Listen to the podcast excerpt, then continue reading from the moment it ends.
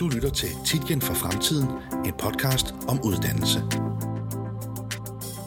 Velkommen til en anderledes udgave af Titgen for Fremtiden podcast. Mit navn er Mads Ekblad, og jeg er kommunikationsmedarbejder på Titgen. I dette afsnit skal I høre et interview med arkitekt Jesper Thygebrygger. Her fortæller han om alle de tanker og visioner, man har, inden man begynder at tegne en ny skole for Tigten Business. Jesper Thy er manden bag flere udbygninger på Tigten Handelsgymnasium. Lyden, som I skal høre i dette her afsnit, er taget fra flere videooptagelser, vi har lavet med Jesper. Det er kommunikationschef for Tigten, Peter Brix, der er intervieweren. God fornøjelse. Hej, jeg hedder Jesper Thy Brygger. Jeg er arkitekt på projektet, og jeg har været jeres husarkitekt gennem mange år. Vi har gjort os en masse tanker igennem efteråret og kigget på en grund. Grunden er købt. Nu ved vi, hvor det er. Så det vil sige, at vi, vi står sådan på en bar mark med alle udfordringer foran os, og har gjort os nogle tanker, nogle visioner, øhm, så vi ved, hvilken vej vi går nu. Det er spændende. Det er den mest spændende proces, faktisk, i, i sådan et forløb, vi er inde i nu. Hele den der tilblivelse. Og hvis jeg skal starte sådan lidt oppefra, så de første tanker, jeg gør mig, når man kommer i sådan en proces her, det er mennesker. Fordi det generelt jo er mennesker, man bygger for. Så hvad er det, vi laver? Hvem er det til? Hvad skal der bruges? Hvorfor? Hvad er behovene? Hvor vil vi hen med det? Hvad er det for en verden, vi vil frem til engang? Det handler også om bæredygtighed og klimaaftryk. Men det handler måske også lige så meget om at få skabt et sted, altså et univers. Og i det her tilfælde er det jo så et Titten-univers, nede i Den Grønne Kile. Et af de mest fantastiske steder i Odense. Den Grønne Kile er jo øh, sådan en samling af store uddannelseshuse. Så ligger der Storms Pakhus lige ved siden af, og byens bro over til centrum. Så et gammelt havneområde er pludselig blevet sådan et pulserende centrum for, for byen. Ja, altså jeg vil sige, det giver jo dybest set sådan en stor grundglæde for mig, at I har lyst til at arbejde sammen med mig. Fordi jeg har været øh, på en, en lang, lang proces sammen med jer siden 2010, ude på Elmelundsvej her. Og vi står jo i et af, af bygværkerne, ikke? i Rotunden, det midterste centrale rum i den runde bygning. Øh, jo, det kan man godt sige, at det er angstprovokerende at havne i sådan en situation med et hvidt papir. Så må man skynde sig at lave et eller andet på papiret. Jeg kunne se, at jeg så engang en udsendelse af en kunstner, der, der beskrev processen om tilblivelse af noget. Og når man har et ark, der er hvidt, så tør man ikke gøre noget. Hvis man får et ark papir, nogen har sat en streg på, så begynder man med det samme at gøre et eller andet. Så jeg gør altid det, jeg skynder mig at sætte et eller andet. Så bliver der ligesom en trædesten at komme videre fra. Så, øh, så ja, det, er, øh, det kan godt være, øh, hvad skal man sige, det er euforisk for mig i virkeligheden. Det er jo det, er jo det øh, drug, jeg lever af. Det er her, jeg kan få lov til at boldre mig og svømme i noget fedt vand sammen med jer. Jeg elsker jo at lave ting helt forbundet af, og der, derfor synes jeg, det er så spændende, at I, øh, at I har lyst til i princippet at starte med det hvide stykke papir, og så den der pingpong, den proces, der er, at så tager nogen og gør et eller andet. Og så i den her sammenhæng, så er det mig, der laver de første streger. Så sidder vi ved møder og workshops. Det er jo den proces, vi skal ind i nu. I løbet af foråret, så kommer vi en hel masse spændende ting igennem. Og så ender det på en eller anden guddommelig måde med, at det er et fælles projekt. Alle har fællesskab af det, og alle har forhåbentlig, synes jeg jo, skal kunne se sig i det. Man skulle gerne kunne mærke, at det der, det har jeg været med i, og det har jeg besluttet. Det er også en stor elastik, man trækker i. Fordi man kan godt gå ud i nogle retninger, og pludselig så ændrer det sig, og så skal man være parat. Som arkitekt kan jeg godt lide det forløb, der, der er. Det der med, at man, man laver ikke et, øh, en unik ting, der er uantastelig, men man laver faktisk en spilleplade, der kan bearbejdes og øh, som, som i et fællesskab udvikles. Kan du prøve at sige igen det her med, nu står vi i det her byggeri, som er jo, hvis man virkelig slår detaljeblikket på, mm. usandsynligt mange detaljer mm. og beslutninger. Ja. Hvorhen er vi nu i processen? Er man allerede nu ved at beslutte, jamen der skal være højtalersystem, der skal være udluftning her, og hvad med en lækker opgang til et lærerværelsesmiljø, og i det nye byggeri, hvordan, mm. ja. hvordan får du overhovedet alle de holdninger mm. ja. til at blive til en velsmagende ret? Det er klart, man bliver nødt til at tage det i nogle tempo. Altså, der er noget, der skal ind, og så begynder man at skitsere en proces, og den proces bliver mere og mere detaljeret. Men jeg, jeg har det faktisk lidt sådan, at man godt allerede ret tidligt må begynde at tænke over sådan noget. Altså, hvis man ikke tænker over infrastruktur i huset, så kan skitsen jo heller ikke blive fri. Så der ligger sådan en sjov, øh, en sjov dialog mellem skitsen og det byggbare, fantasien, drømmen og det realistiske. Så der er, øh, de er sådan to ting, der sådan knytter sig ret hurtigt sammen i virkeligheden, fordi det, det er nødvendigt. Øh, ellers bliver det simpelthen for abstrakt. Men der er jeg ikke specielt på den måde. Det er jo sådan, man arbejder som arkitekt. Vi laver ikke... Øh, altså, vi, det er jo en kunstuddannelse. Men vi er jo ikke fri kunstnere på den måde. Altså, vi er godt nok gået på en, en, en arkitektskole eller kunstakademi. Men det er jo ikke fri skulptur, vi laver. Der er en binding i det. Og det er også derfor, jeg altid tænker mennesker først. Og funktioner. Og der var engang et, øh, et øh, ordsprog, som man udviklede under funktionalismen. Ikke? At formen følger funktionen. Og det kan man have mange holdninger til. Fordi hvis man nu siger, at formen følger funktionen, så kan det jo godt komme til at ligne en maskine, det hele. Øh, så derfor bliver man nødt til at sætte sig ind i funktionen, for at kunne lave formen. Formen følger funktionen. Ja. Hvad med, hvad, med, øh, hvad med forventningerne? Kan det blive... Man ser også mange byggerier, som bliver meget eksperimenterende, mm-hmm. også i sin funktion. Mm-hmm. Mm-hmm. Hvordan balancerer man det her til ønsker til, at jeg ved, at, at nogle fra skolen har været rundt og se Mm-hmm. Meget utraditionelle, kan man sige, grundskolebyggerier, mm. mm. hvor man render rundt i bare tæer og sidder i, i muligt højde og sådan noget. Ja. Hvad tænker du om sådan noget i forhold til det her byggeri? Jamen, jeg synes, det er jo fantastisk. Altså, det er det. Jeg tror egentlig et eller andet sted, vi alle sammen forsøger at lave en bygning, der er programmeret fleksibelt og frit, men jo alligevel på en eller anden led, når dagen er omme, har nogle funktioner, der er bundet. Det er altid der, den, øh, den store udfordring er. Hvis man gerne vil lave, nu siger vi, nu vil vi gerne lave nogle halmhuse med stråtag, og det hele skal bare kunne formulde. Og samtidig så står man over for et byggereglement og nogle grundregler, der hedder, nu kan vi høre akustikken herinde for eksempel, ikke også? At øh, et undervisningslokale skal have en akustik, der gør, at man kan samtale. Men det skal også ventileres. Og det vil sige spændet fra at være øh, halmhusorienteret til at være strukturalist, hvis man kan bruge de to yderpoler. Ikke? Deri ligger det. Og så er der meget personlighed i det. Så, så øh, en arkitekt vil sige og gøre noget på en måde, og andre vil gøre det. Og det vil sige, at vi har jo alle sammen vores øh, personligheder og vores baggrunde. Og min baggrund for mit arkitektfag, det er, at jeg, øh, altså jeg er uddannet klassisk arkitekt, kan man sige, på en bygningskunstafdeling. Så har jeg en håndværksmæssig baggrund bag mig. Og så har jeg en naturlig interesse for mit vedkommende i at få tingene til både at have et kunstnerisk niveau, men være øh, hård og bygbar. Fordi jeg ved, i sidste ende, så ender det med, at man står over for en entreprenør, som skal få projektet til at blive virkelighed. Og hvis man kan gabe fra de to spænd, altså fra de to kyster over, så får, så får man det til at lykkes. Så jo, helt sikkert, hvis der er nogen, der øh, har lyst til, at man skal kunne et eller andet helt specielt med byggeriet, så skal det bare indarbejdes. Og så skal det øh, diskuteres.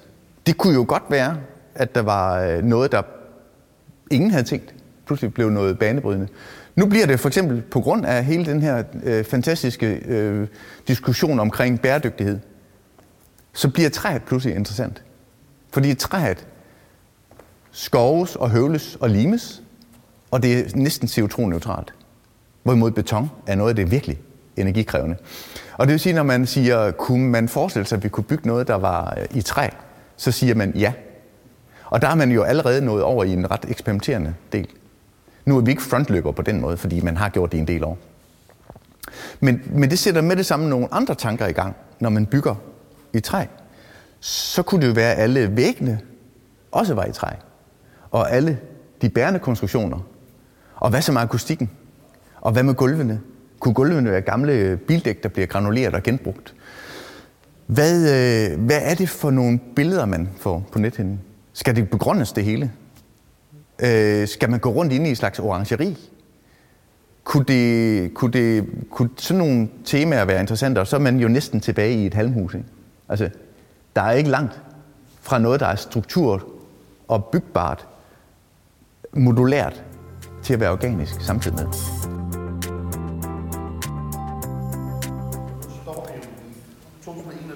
Ja. Bæredygtighed har jo på sin vis altid været et tema, men jo mm. aldrig så meget, som det er mm. i øjeblikket. Kan du prøve at sige noget om, for eftertiden her, mm. vi står i 21, mm. hvor vigtigt er det at arbejde bæredygtigt og tænke klima ind på alle de mm. måder, man kan i byggeri? Jamen, det første, jeg kommer til at tænke på, det er jo, at jeg har børn. Og øh, når man er som mig, der har børn, der er øh, halvvoksne og voksne, så bliver man jo også, øh, så tænker man lidt over, hvad er det for en fremtid, de har. Så tænker jeg også på, hvad, hvad jeg selv har gjort, og hvad mine forældre har skabt. Og så må jeg et eller andet sted erkende, at der er jo ikke nogen af os, der er, øh, der er jo ikke nogen af os, der er skyldige i, at vi overforbruger ressourcer.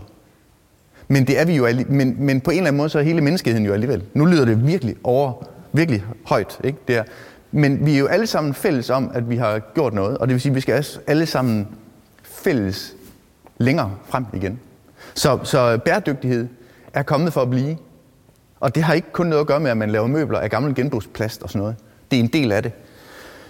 Jeg tror ikke, der er nogen, der, der ikke tænker øh, på kloden mere. Øh, jeg læste lige her i avisen her til morgen, at det er det største issue overhovedet blandt klodens befolkning. Det er, hvad sker der?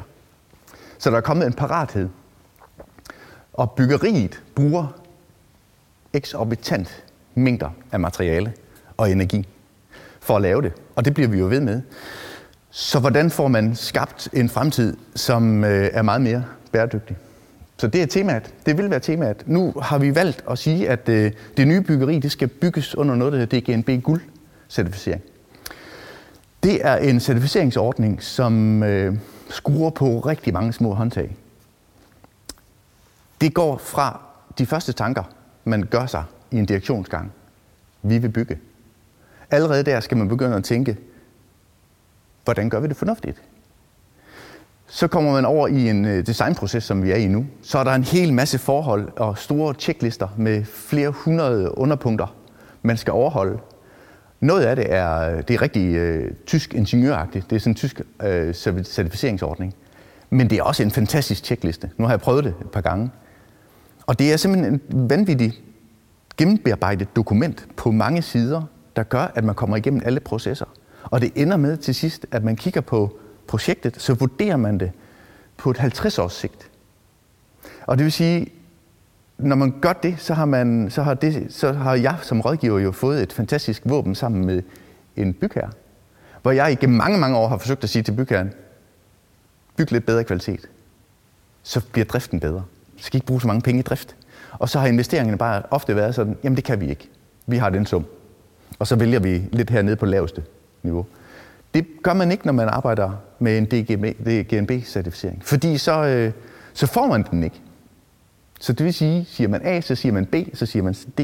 Og der kan man så påvise, når man følger den her, og det har ikke noget at gøre med prisen på byggeriet. Det er simpelthen fornuftsbaserede beslutninger. Hvis man laver et ovenlys, så skal det være en kant op. Den skal være høj nok, så vandet ikke løber ind. Hvis man køber cykelstativer, så skal der være 60 cm mellem, mellem akslerne i cyklerne, og ikke 50. Fordi så kan du ikke få cyklerne ind og ud. Med 60, så fungerer det godt. Eller øh, indemiljøet. Toksider, gulvbelægninger, akustik, alt muligt er med der. Og så får man en, øh, og det er jo sådan, det er jo sådan et dejligt rationelt øh, dokument i en ellers, øh, altså en arkitektverden kan jo godt være ret kunstnerisk, men den er jo egentlig også enormt teknisk baseret. Og hvis man tager arkitektens hovedværv, så betød det jo bare den højeste tekniker.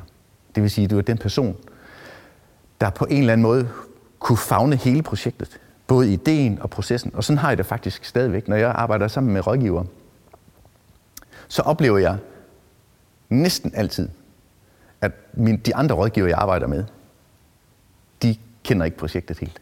De kender deres del super, super godt. Så hvis de har noget med lyd, så ved de alt om det. Og det er også en af de ting, jeg holder fast i igennem sådan en designproces, og den proces, der er med at opføre huset. Der bliver jeg ved med at være jeres, øh, højre hånd. Jeg bliver ved og ved og ved, fordi jeg gerne vil det. Og, øh, og fordi jeg har en ambition på både jeres og mine egne vegne om, at de detaljer, der bliver lavet, de skal være i orden. Og det er ikke fordi, det skal, det, det er ikke fordi, det skal være Sydney-opera eller øh, pyramider, vi bygger. Det skal bare være i orden. Det skal laves godt, og det skal være håndværksmæssigt, sådan at vi er stolte af det bagefter.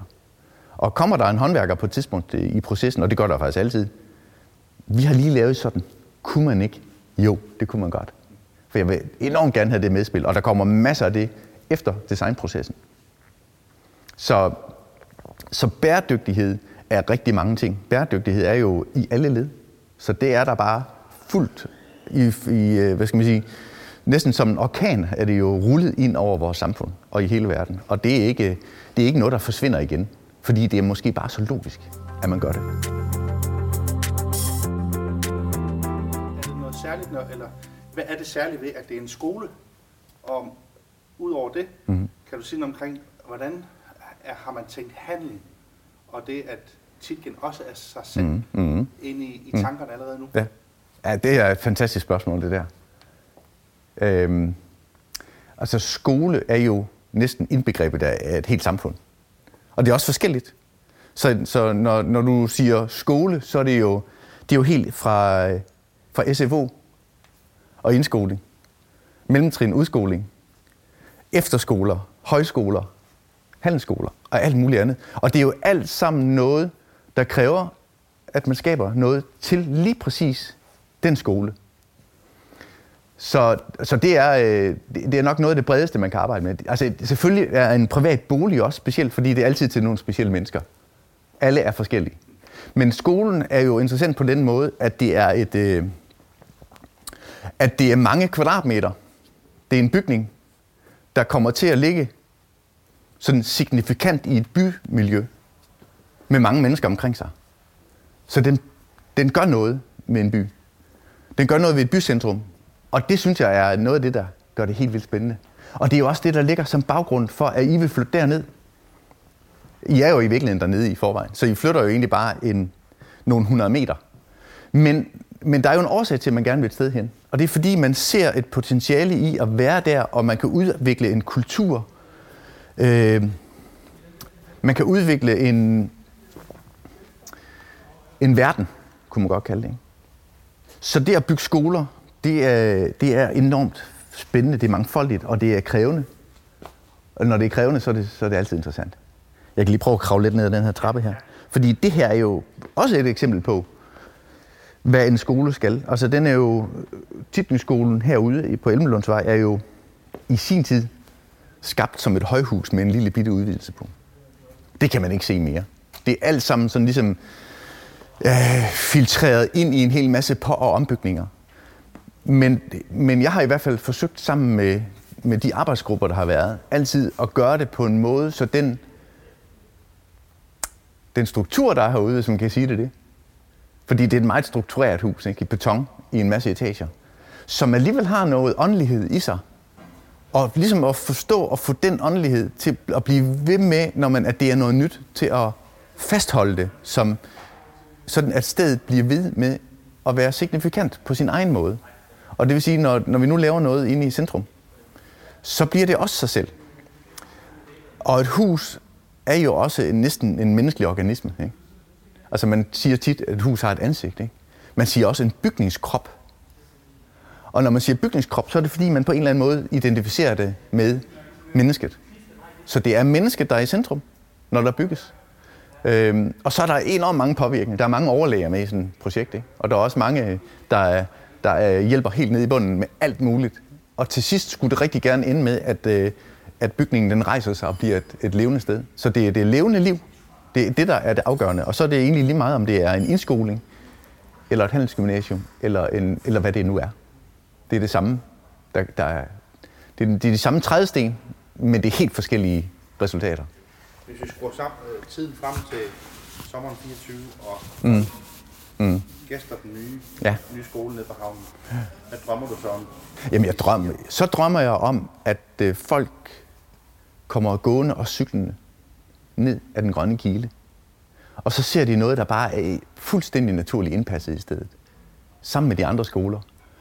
Og man har lyst til at gå derhen. og ind i det. Og jeg har bestemt, jeg vil glæde mig, hvis folk var begejstrede og sagde, wow, hvor er det fedt. Øh, specielt dem, der er brugere af det.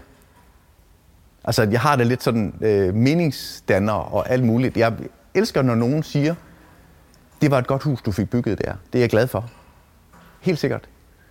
Jeg vil bare være allermest glad for, at det er et hus, der virkelig er lykkes for dem, der skal bruge det og være i det. Men jeg vil også rigtig gerne have, at man mærker det og tænker, det er bygget, det er bygget på den måde, som man har sagt, man ville gå. Altså bæredygtigt. Det, det, det skal man kunne mærke. Man skal kunne mærke den der fornemmelse af materialer, og det skal være robust, og øh, det skal være sådan, at undervisningen og det hele er godt. Men man må også gerne komme dertil, hvis man, har, man synes, man skal se en fed skole. altså, det vil jeg gerne have. Det, det, det vil være helt fantastisk, hvis, hvis det ender med, at man siger øh, øh, i København eller Aarhus, tag lige til Odense. Der, har, der er bare et enormt fedt uddannelsesmiljø der. Og, og nede i den grønne kilde, der ligger der en helt unik bygning. Der er øh, levende og varm og inviterende og personlig og har bare alt det gode i sig. Det vil, det vil være topmål.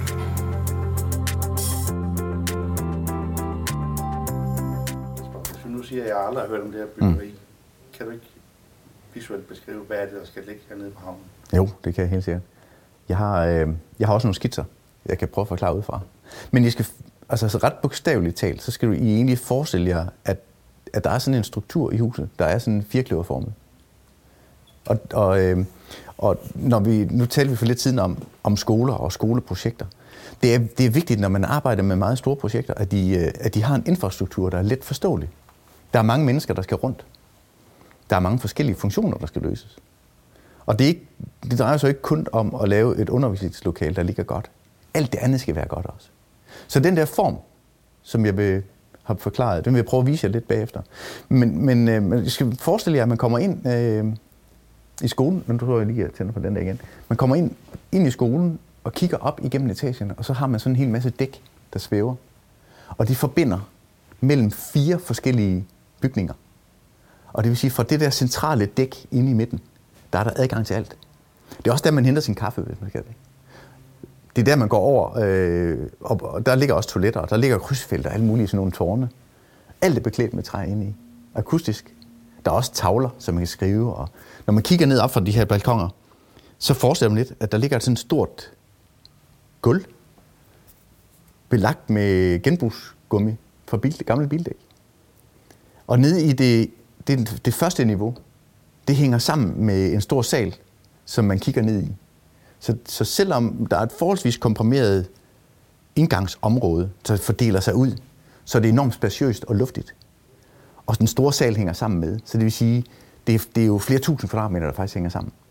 Det kan også afsondres fra hinanden med en glasvæg, og så kan man bare kigge ned i det. Og så kan man bruge hele studiezonen, som man nu vil. Når man bevæger sig op igennem etagerne, så kigger man i begge retninger som et kryds. Så du kigger enten op igennem den grønne kile, eller ned mod havnen, eller over, mod, over i retningen af Bukvaldsgade Storms, eller de ungdomsboliger, der ligger ved Ålykkeskoven. Og jo højere du kommer op, jo mere kigger du ud. Så det er den der følelse af at være i natur og i, og i skoven og havnen og det hele, sammen med det her træbeklædte hus. Det er, sådan, det er, den, det er, den, det er det, den rummelighed, man skal forestille sig. Det er det univers. Er det noget med, at der også vil være noget træer på grunden? Der snakkede også om, kan du også sige noget om parkering og det lidt løftede hus? Ja, altså lige nu drømmer vi om, øh, det er jo selvfølgelig, når I ser skitserne lige om lidt, så er det, det er den første idéfase. Og det vil sige, at tingene kan godt ændres. Men vi arbejder lige nu med ideen om, at man kører ind under huset og parkerer. Og så er bilerne væk. Så er der kun bygning og park tilbage. Det betyder også, at man kan lave nogle parkeringspladser, som jo i princippet er overdækket, og det er også uopvarmet dernede. Og det er der, øh, de store regnvandsmængder for eksempel vil samle sig. Men vi har også lidt en drøm om, at det er måske også der, salen kunne åbne sig op, nede i stueplan, ind i parkeringszonen. Og så kunne parkerings... Nu vil jeg ikke kalde den, jeg vil lige vil kalde den kælder, det er det jo ikke, man kører ind i den. Men selve parkeringsrummet kunne blive en fed koncertsal. Eller hvad det nu er. Altså det der med, at tingene kan bruges mange gange. Så, og den ligger bygget ind ligesom i en lille bakke. Fordi man går op imod de fire bygninger, op ad en stor trappe, eller op ad nogle skrånende terrænger, der, der simpelthen tager fat helt hen fra hjørnet Lærkesgade, Tolbogade, i et stiforløb, så kan man i princippet gå ind igennem bygningen og ud i den anden side, og så er man inde i, i den grønne kile. Lidt ligesom Aros i Aarhus, som jo faktisk også har en adgangsvej ind igennem sig. Så det er det der med at få tingene til at, at, at flette sig sammen som fingre, men også med byen. Så derfor vil bygningen ud mod Tolbogade vil, vil også være sådan åben. Man kan komme ind i den derfra. Øh, og vi har fået lov til at bygge bygningen forholdsvis tæt på gadeniveau. Så det vil sige, der bliver, der bliver måske en 2-3 meter, men lidt grønt. Men, men det gør jo så, at, at, øh, at den nye skolebygning bliver en bybygning, frem for at være en, der kun ligger inde i park. Og så kan vi udnytte alt det fantastiske sollys, der ligger mod syd og vest til store opholdsterrasser. Jeg forestiller mig oven på salen, at den, øh, den, går jo, den er jo ikke lige så høj som de andre. At det er simpelthen øh, en kæmpe stor opholdsterrasse. Og jeg tænker også, at kantinen ligger der. Måske kunne man bygge kantinen som en slags kæmpe orangeri og slå dørene op, og, og så har man den der store plads ude foran sig, hævet op i to etages højde. Og skal der være nogle store trapper op, så man kan dyrke idræt og løbe rundt øh, fra, kongen, fra, her i princippet for over fra Kongens Have hen over byens bro, og så ned igennem den grønne kile, og op på bygningen, og ned igen, hvis man vil det.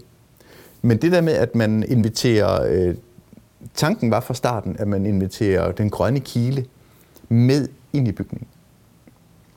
Og på den måde har man sådan en bu nedenunder, og der er bilerne gemt væk. De er ikke særlig interessante at kigge på, så de skal bare væk. Cykler skal også være derinde under, alt hvad man nu kan, så er de dejligt afdækket og, og sikret. Kan du prøve, bare lige til sidst, inden vi lige skal se nogle skitser, Mm. kan du prøve at øh, sige, øh, beskrive den grønne kile, hvad det er? Altså fordi, jeg synes, jeg har set flere forskellige, kan man sige, øhm, forklaringer på det. Mm. Er det, er det rigtigt forstået, at det er kan man sige, en, en grøn bramme fra Kongens Have over broen, ned igennem, og så over til Ålykke? Altså man sådan ser det op fra, at det ligesom er det, der er den, men selve den grønne kile, det er den, der ligger helt konkret nede ved skolerne? Eller er det hele, hele det system? Mm. Altså den grønne kile ligger på skolerne. Men det er rigtigt nok, man kan godt se det sådan øh, luftperspektiv ned over bycentrum. Så har du Kongens Have og byens bro. Og så har du den grønne kile. Og det vil sige, at man har faktisk to kæmpe store parker, der forbindes af en meget spektakulær smuk bro. Den grønne kile er opstået som, et, øh, som sådan et, øh, et byplangreb, hvor man øh, for, for Odense by har sagt, de skoler, der køber grunde, de skal lade et stykke stå frit til ophold. Og kommunen har nogle krav til den, selvom de ikke ejer noget. Og det synes jeg faktisk var et fedt greb. Fordi det, øh, jeg tror i starten, de første skoler, de tænkte nok lidt, ah, det er også ærgerligt, hvorfor, hvorfor må vi ikke gøre, hvad vi vil? Men det er jo en lunge, det, og det er jo derfor. Altså det der med, at man har skoler, der ligger omkring sådan en grøn, en grønning, det gør jo, at, at der er et fællesskab, og man ser hinanden. Så den forbinder egentlig fra byens bro i virkeligheden, og så hele vejen ned til Ålykkeskov.